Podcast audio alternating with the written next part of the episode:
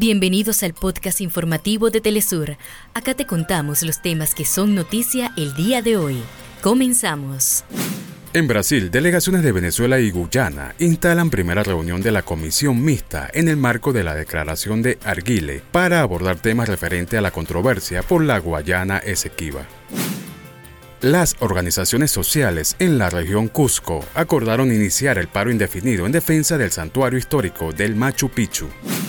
Autoridades sanitarias denuncian que el 66% de los palestinos en Gaza sufren enfermedades debido a la falta de agua potable y el cierre de todas las plantas desalinizadoras como resultado de la agresión israelí. Corea del Norte confirmó la realización de nuevos ensayos con misiles estratégicos y aseguró que estas actividades no ponen en riesgo la seguridad regional. Los Naranjeros de Hermosillo se consagraron campeones de la Liga Mexicana del Pacífico tras barrer en la final a los Venados de Mazatlán.